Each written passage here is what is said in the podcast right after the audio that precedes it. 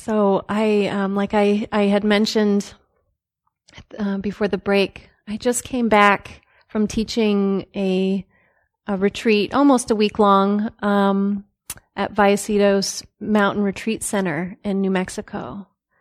How many of you have been to this retreat center? I know someone who was there, and then anyone else been there? This is, I think, one of the best retreat centers I've ever sat at or taught at. And this is the third time I've been there, and it's an always, I just feel honored each time I get invited to teach at this place. And one of the reasons is that um, what makes it so extraordinary is it's like this retreat center has been plopped down into this pristine, wild wilderness of New Mexico. Uh, it's up in the mountains. Um, you can't Google map it.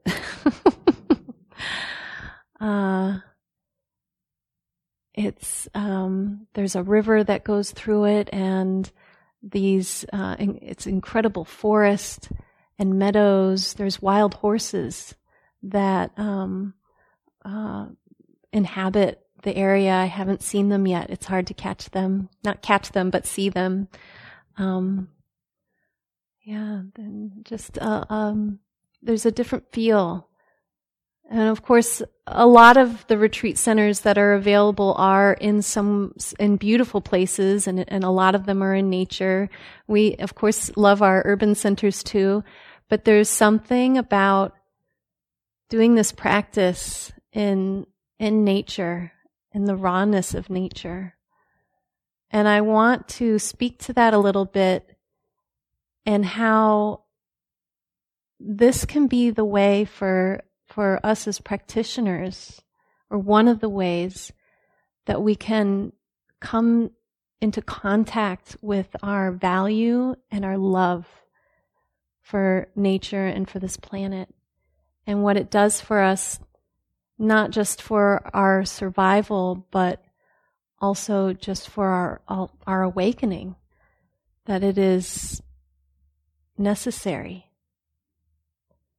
And that to be connected fully with ourselves and to fully develop ourselves uh, is not excluding this connection with life in all of its forms, including the natural world. On this land uh, at Vallecitos, uh, there's a, a tree called, they call it the Buddha tree. And it's between 700 and 800 years old. It's a ponderosa pine. It's huge. It's enormous. It's like when you go see the old growth redwood trees here on the west coast. Those giant ones that you, you and a loved one couldn't put your arms all the way around. It smells like vanilla, ponderosa pines, especially when it's just rained. You put your face right up to it and it has this beautiful smell. And this one in particular looks like it's seen a lot or it's been witnessed to a lot. Uh, just the way it gnarls all the way to the top and like I said, this is the third time I've been to this place, and I spend a lot of time with this tree whenever I'm there. And this last time, all I wanted to do is just put my belly uh, on this the the base of this tree, and um, I don't know if that makes me a tree hugger now, um, and if so, I proudly am. And I just, uh, I spent um, almost every day that I was there had a moment to lean into this tree and just really be with this tree. And even now, thinking about it, it makes me a little emotional. And being there, um, it was emotional. And I don't fully know why. I don't have words for that feeling that arises for me in those moments. But I do know that it's caused by uh, somehow connecting with this incredible ancient wild nature is somehow allowing me to connect with my own uh, wild nature. The, taking away whatever it is in our minds that we've created as separate. And really being with whatever the truths are that are available um, when that separation is gone.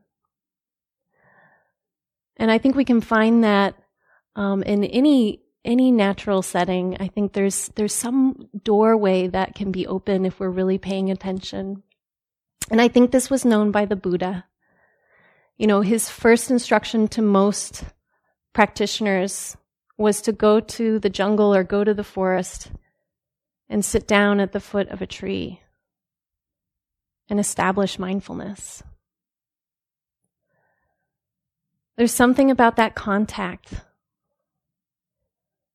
There's something about um, just being with nature in this simple way that brings us into something so deep, something so known.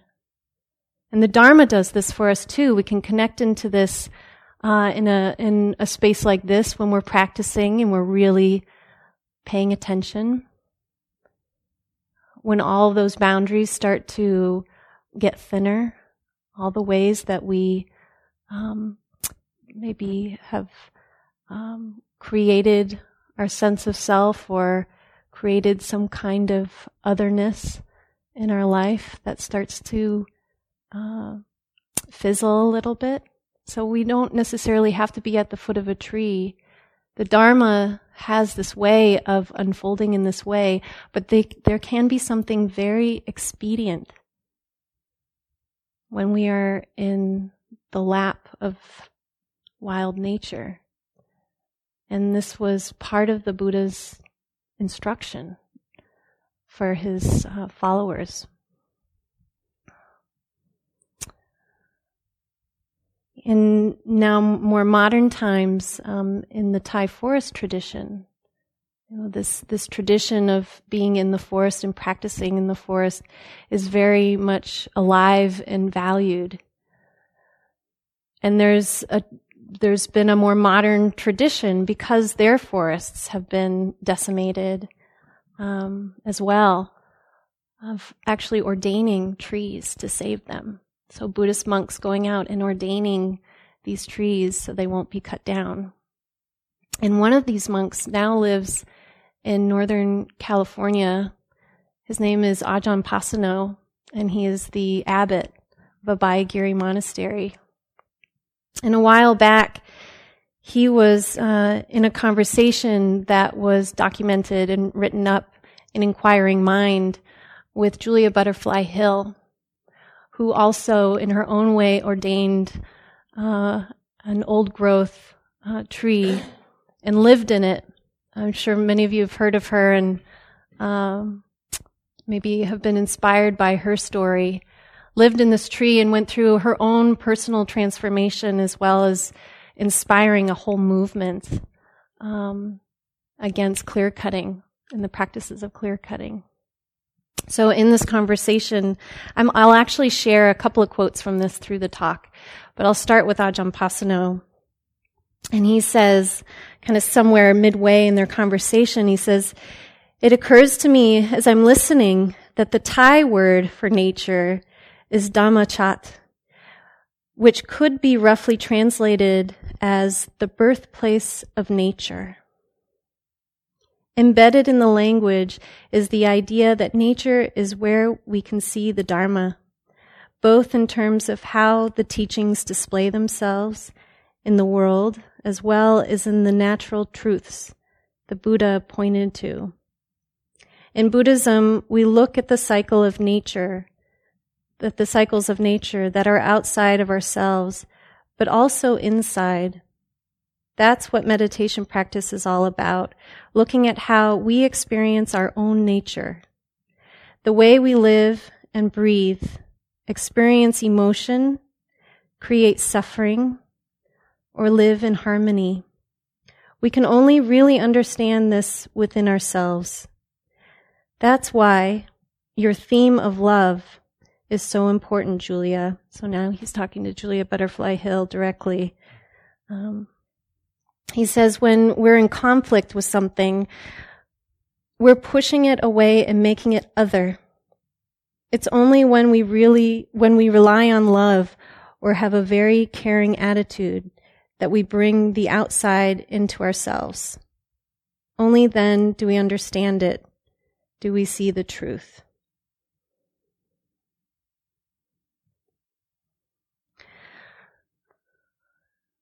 So, this connection with this lineage, with this practice, and with uh, the natural world, uh, they're not separate.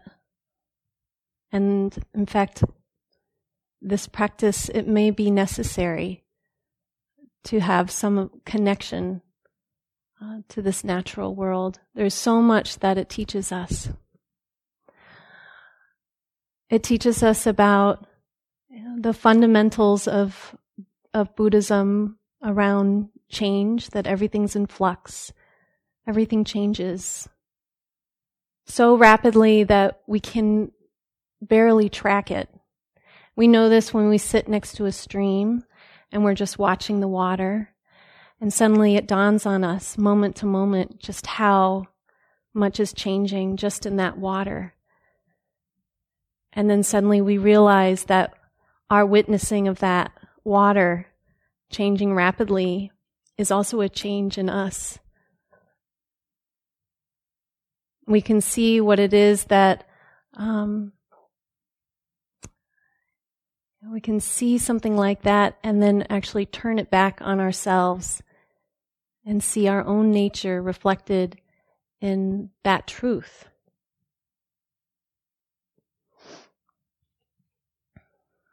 We learn that it's not personal, that life is hard, that yes, life has dukkha, maybe lots of dukkha. Dukkha is the Pali word for suffering. It's the first noble truth of the Buddha that yes, in life there is suffering.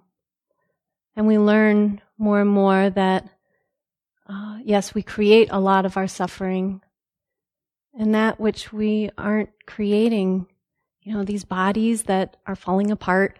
They don't work the way we always want them to. These minds are the same way. Um, that we get sick, that the people we love get sick, that the people we love um, pass away, that we die eventually. These are things we can have a lot of anger about or want to push away or not deal with. But it's also natural that all of this is just part of life. There isn't something personal about it. And nature can teach us this. That we as human beings, we're not that significant in the scheme of the universe. We can see that when we lay back on our backs and look up into the stars and just get this glimpse of the universe and see or feel into just how small we really are in the net of life. Or just looking down at a plot of dirt and all the things, all the bugs and the um, different activity that might be going on in this small section of earth. And even using our imaginations to think of it on a molecular level, just how uh, how much we build ourselves up, maybe as the most important species. Uh, but maybe we're just really a small cog in this wheel, and we can feel that humility, be humbled by nature and its real power. Our minds are part of nature. These confused, sometimes unhappy, sometimes joyful, sometimes clear, sometimes not, minds. It's part of nature. If you've ever sat and really hated the way your mind is, Uh, if you've ever sat and hated the way your mind is and then go sit out in nature and allow it to reflect back to you just how human you are, how natural all of this really is, that it's not personal, it's changing all the time, it's not permanent.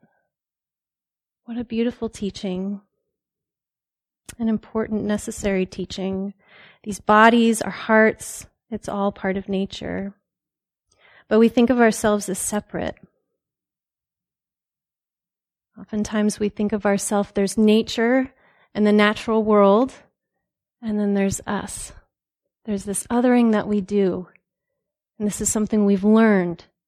This isn't something we inherently are born to think. This is learned cognitive behavior. You know, toddlers don't believe this. Young kids, unless they've been already schooled to think otherwise, they don't feel that. But somewhere along the line, we create this otherness. This is back to that interview with um, Ajahn Pasanno and Butter, uh, Julia Butterfly Hill. And this is her speaking now. She says that I'm committed to raising awareness about what I call uh, disposability consciousness. I went up in the tree with this disposability consciousness and I came down without it. Now I see forests in every paper cup, every paper plate, every paper napkin, every paper bag, in every plastic cup and plastic lid and plastic bag, I see the oil fields of Ecuador that I've walked through and the people whom I've worked with in Africa. I now see the earth being destroyed by our uh, disposability consciousness. The separateness that we've created, or not that we actually haven't created, but that we've learned, that we've accepted deeply, it's what gets in the way. This perspective alone of what gets in the way when we purchase a bottled water and think it's just one bottled water. Or when we are buying our groceries and we load up with lots of organic stuff, maybe, maybe lots of healthy things, but it's all wrapped in plastic. And we don't necessarily think about it because we brought our cloth bags to put it in. And this isn't to put anyone down. I'm in this group. I can put myself in this category. We don't see the connections between, you know, how we're living in these ways that are just so socially normed as actually a way of causing harm. I'm always so uh, I don't know what the word is. Shocked, I think, is actually more accurate. Moved um, when I meet people who uh, are operating in a very different way and actually feel that connection, are pained when they, um, you know, pained to the point where they couldn't buy that that plastic cup or that bottled water. It caused them pain. There's no disconnect there. I can't say that I'm there, to be really honest. I am when I, when I really stop and try to connect. I'm trying to find ways to diminish the amount of um, plastics and unnecessary um, paper product and I'm starting to try and get creative about it. My family and I were um, seeing it as a challenge when we go in the grocery store of how much plastic we don't get with our food and with our products. And there's a lot of different ways to approach this. But I think this is core, this separation, not feeling the pain uh, that it that is actually causing in this practice. If you're if you're walking the Buddhist pra- the Buddhist path, we take precepts. We we take a, a moral code that is uh, the foundation of the rest of the practice. And the first code is to really not cause harm or not to kill living beings. This planet is pulsating with life. And yet, as a Buddhist, am I really connecting to that truth? That these actions have consequences. That my child, who's three right now, will be an inheritor of that consequence. That I'll see this, the consequences in my lifetime. Are we connected to this truth?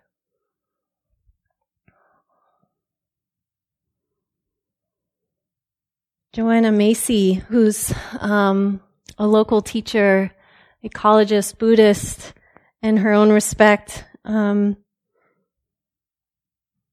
she leads uh, this work that she calls the work that reconnects. That's very much related to this. How do we reconnect to these truths? And she has this spiral that she uses that has four steps, although you continue to deepen them because it is in the structure of a spiral. You keep revisiting each of these steps and going further. And the first one is gratitude. To get in touch with your gratitude for this earth, for nature, for all that it provides you. And I thought it might be nice to um, just take a moment and invite you to go inside. You can close your eyes if that feels comfortable.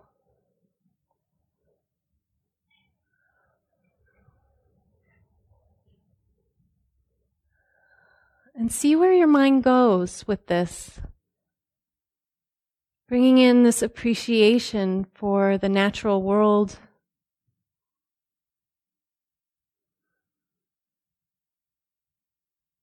Your mind might go generic at first. See if you can make it very specific.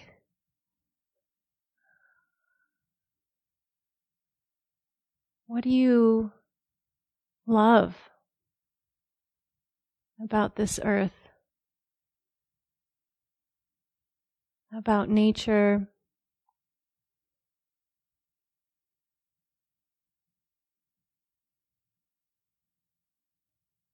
the animals, the critters, the fish, the birds.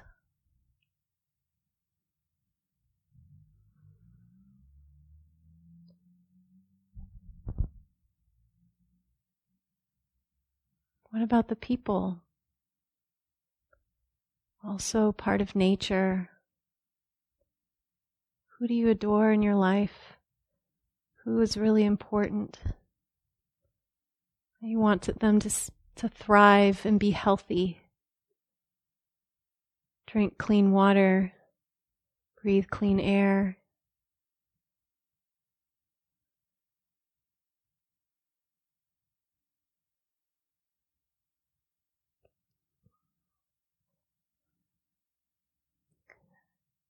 And if your heart starts to ache, that's okay. Allow the ache to be there or the sadness to be there. But don't forget the gratitude. See if you can shine your attention on that feeling of, of gratitude, of deep thanks.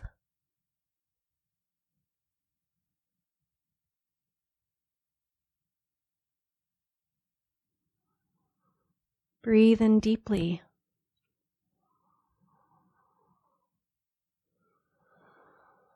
Let that gratitude permeate, that feeling of ease and wholeness.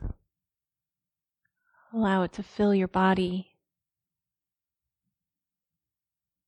Let it be as big as it wants to be.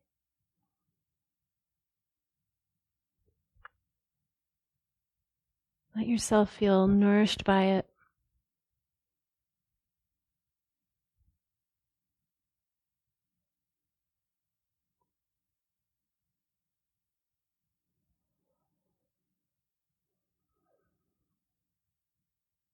You're welcome to stay with that feeling if you'd like. I'll continue to speak.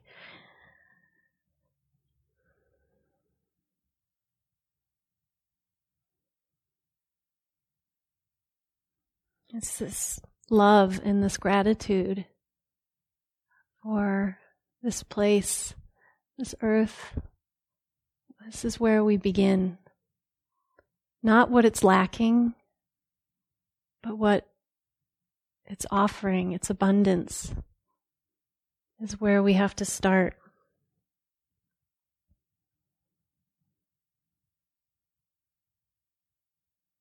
And maybe we start there because it gives us some balance, gives us some foundation to then move into the next part of this process that Joanna Macy calls uh, the work that reconnects.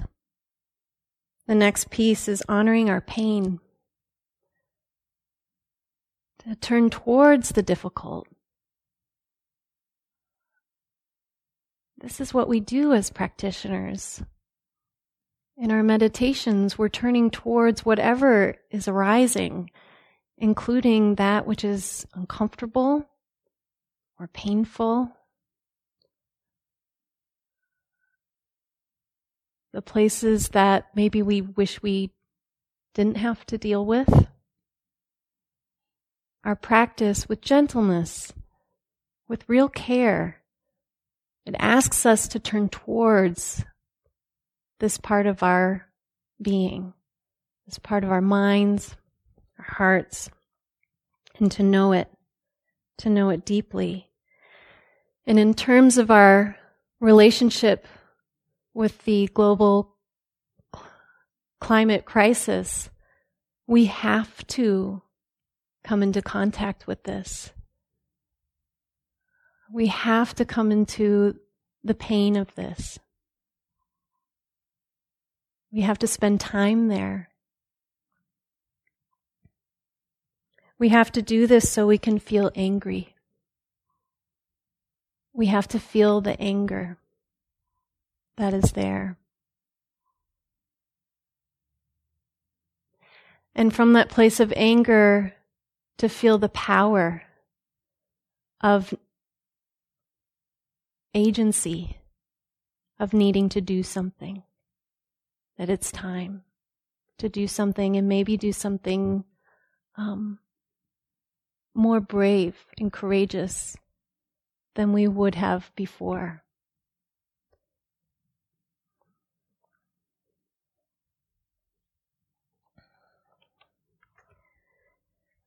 And for some, and maybe for all of us at points, this is overwhelming.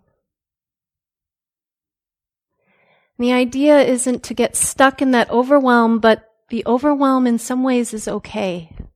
That burn is okay.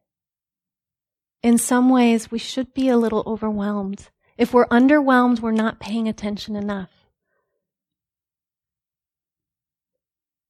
It should hurt. This is dukkha.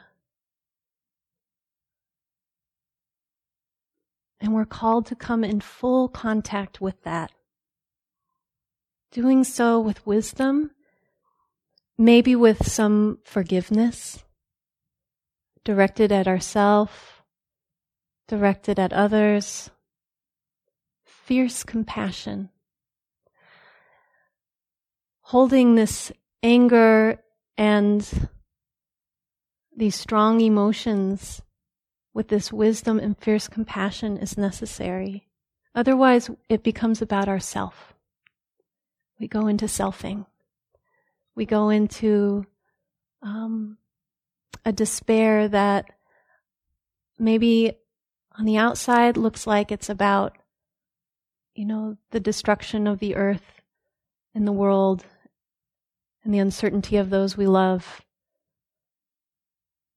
But if you really look closely, it has more to do with ourself. We don't want to get stuck there. We have to transform this anger. We have to transform our numbness into this love and deep, fierce compassion and action.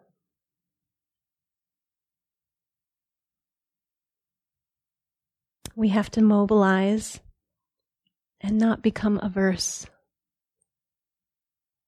This seems like a contradictory statement in a way because I think so much of what we see or maybe what we've done in this kind of action when there's this kind of anger, uh, the anger becomes so aversive. Julia talks about this, so I'll say more. I'm going to quote her more from that article. Is it Julia Butterfly Hill? She says, When I came, when I climbed up in that tree, I was new to activism, but I soon realized that we had become so good at defining what we were against that what we were against was beginning to define us.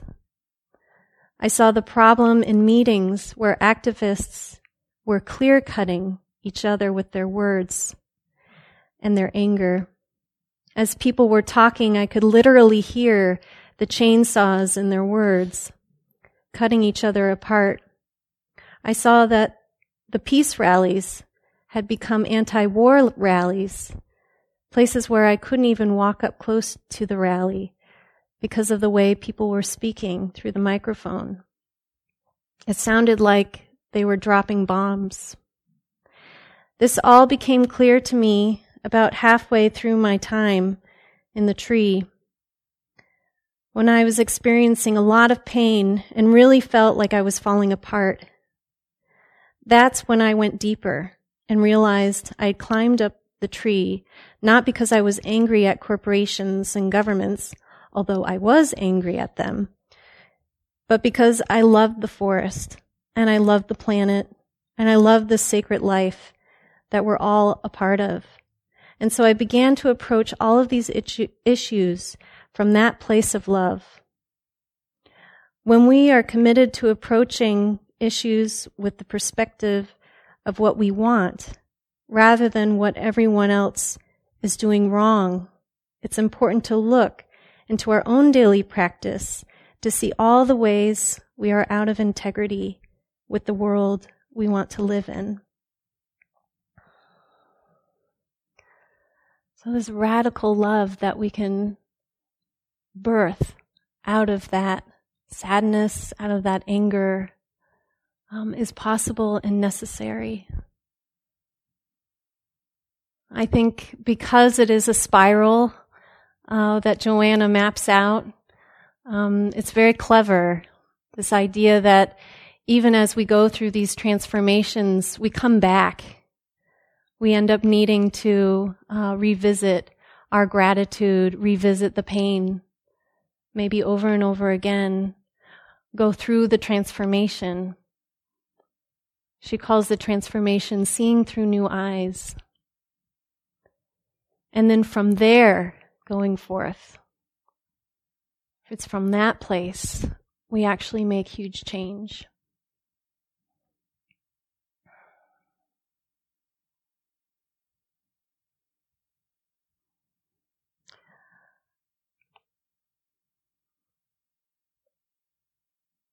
I think I'll I think I'll stop there because I want to hear from you and I want to honor uh, leaving a little early this evening.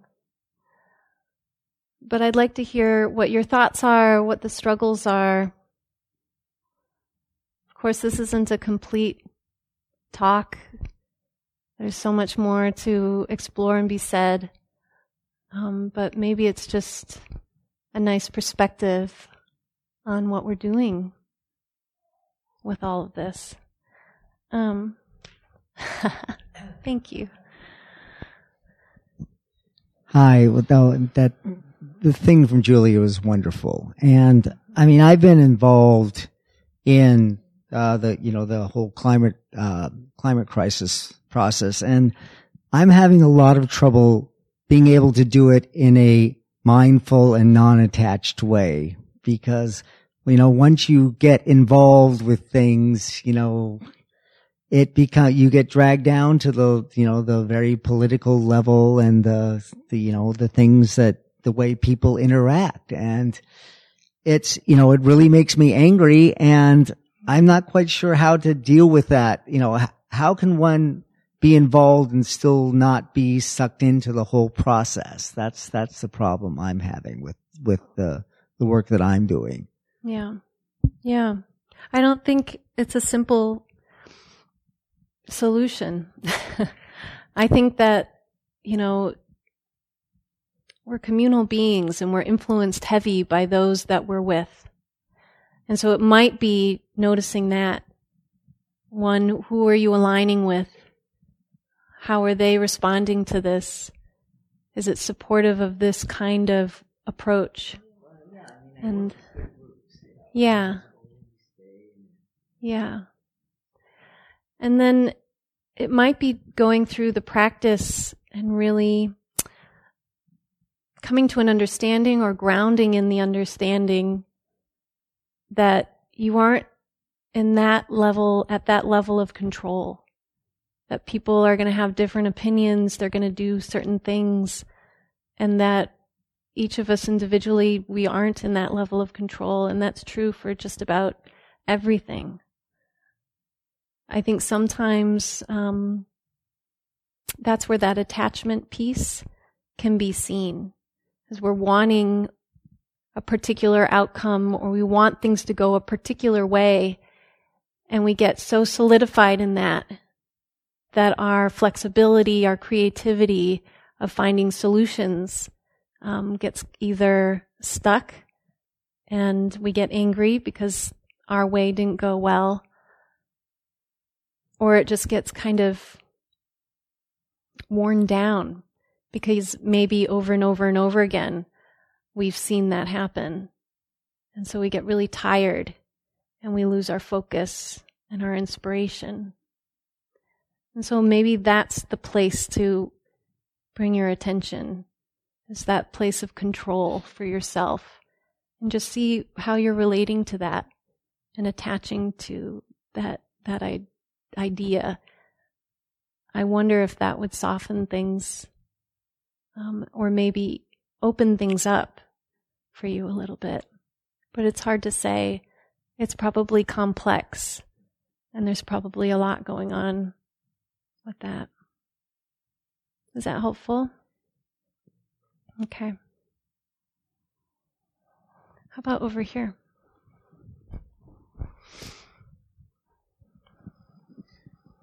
Thank you. Uh, last week I was sitting at a retreat and we talked about this very issue and I wanted to just share something that I think could be useful um, to whoever might find it so. Um, it can be used like a mantra and basically we just the it, it, came, it went like this. Um, I can't do everything, but I also can't do nothing. So what will I do? And you might not have the answer to that right now. But I think sitting with that and asking it and repeating it will lead to what's really deep down inside of us and in our hearts and in our capacity and beyond to do. So I wanted to offer that. Thank you. Um, I was struck by how beautifully you spoke about the experience you had in the wilderness. And I was wondering, um, I was just reading some words from Martin Luther King recently, and he was talking about how he thought nonviolent, that activism from a place of love, not stopping, not like standing against something, but for love, yeah. um, was often misinterpreted as being passive towards harm. Yeah. And he made this real point around, no, it's a very active stance. And I was curious from your experience in the wilderness when you described the tree, I experienced like the the metaphor of Mother Earth and the tree is a very receptive, loving, like grow big kind of energy, like hold it all kind of energy, which can feel non-active to me. Mm-hmm. And I was wondering if, if you have a, a, perspective in the wilderness on the the fierceness, how you how you've experienced that in nature as well. How there's maybe some balance. I've been thinking about that, the fierce energy in nature, and what I'm curious how you if you experience any of that in your. Yeah. Oh, that's a. It's an interesting question. I guess. Um, I mean, we can romanticize nature as being a certain thing, butterflies and, you know, pretty vistas and things like that. But I think if you're really in it, if you were to survive in it, it's very raw. And it asks for a capacity within whoever it is that's surviving it. Uh, that maybe goes beyond what we're used to with our creature comforts. And so maybe some of what we can contact is just our own capacity to hold um, more than we think we can. That our hearts are able more than maybe we think, and that perhaps it's just fear that's preventing us from seeing that, that it's already holding at a certain capacity, but perhaps we're blinded to that because of fear of what would happen if we couldn't hold it. But we already are. We're already holding so much. I know that feeling of feeling like I just can't take another hardship. Uh, I can't, you know, hold another devastating something I don't want to hear it. I don't want to see it. But that's just fear. Because, of course, I can. And I can see beyond it too.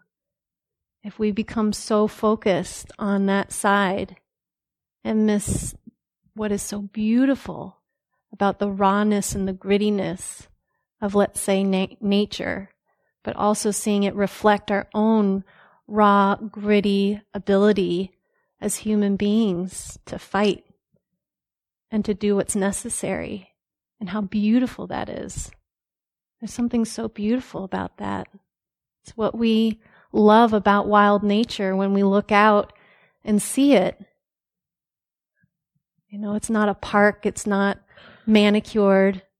Neither are we internally. We have that facade, maybe, that we've put up, but we're not internally. And it's beautiful.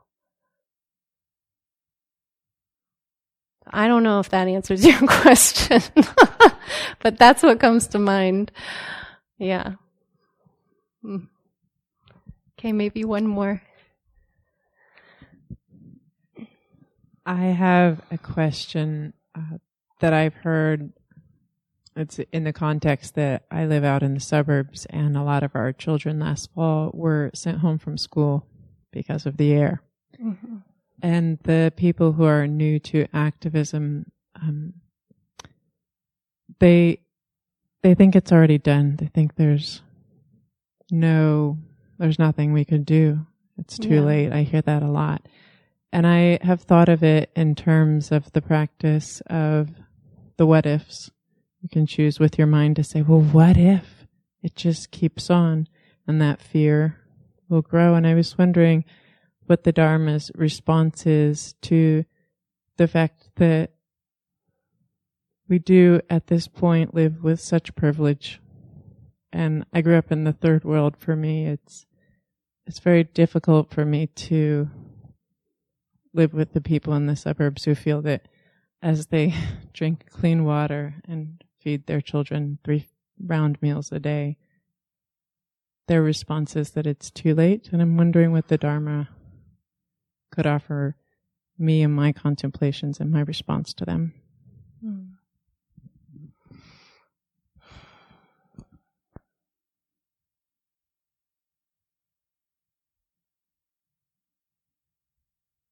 I think that the more we get in touch with our own privilege and we start to see it for what it really is the more that we don't allow it to be a way to bypass that connection that I talked about at the beginning.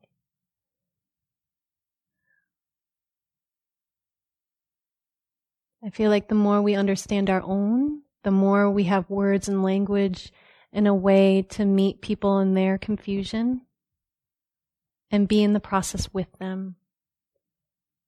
We're all in this process of discovering these more shadow sides of our psyche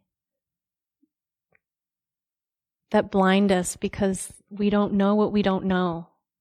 And that is the um,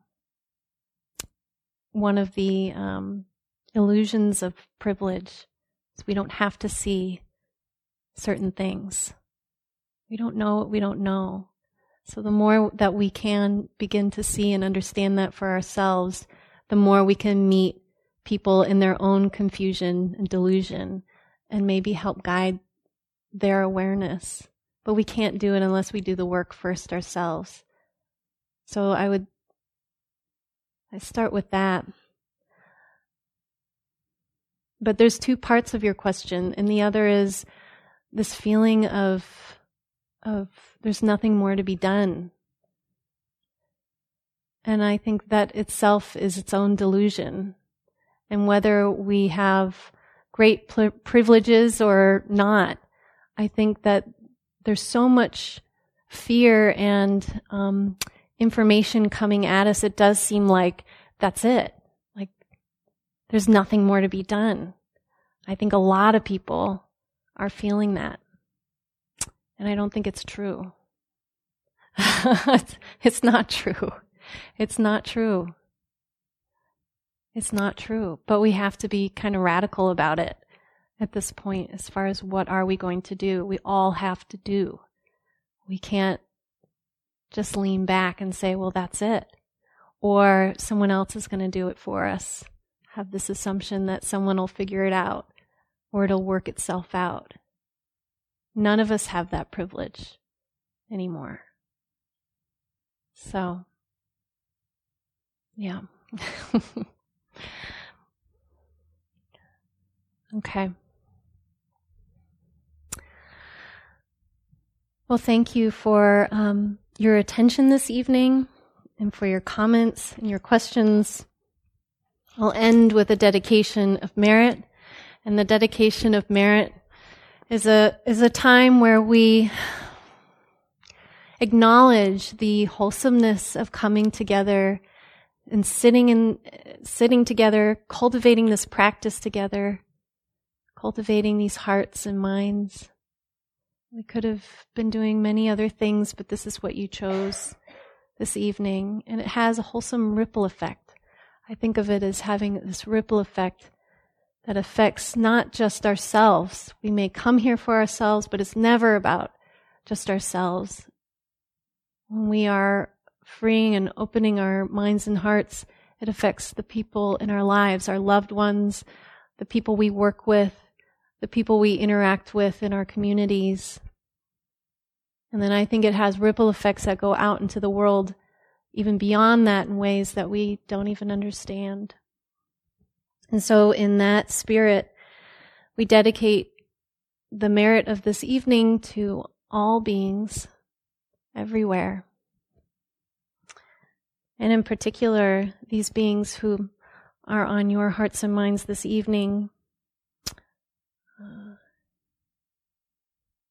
remembering, is it Boston Johnny, Mitch, Mac, and Alan Toussaint. Thank you.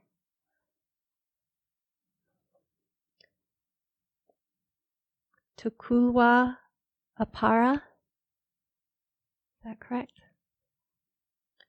Who is in the process of healing and this one says for mom who has cancer. And then to anyone not named, but you've been thinking about them, you can bring them to mind.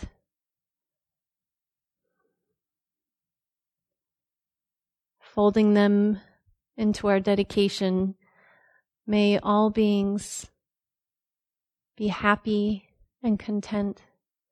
May all beings be healthy in their minds and in their body. May all beings be safe from inner and outer harm. May all beings be free. May we all be free.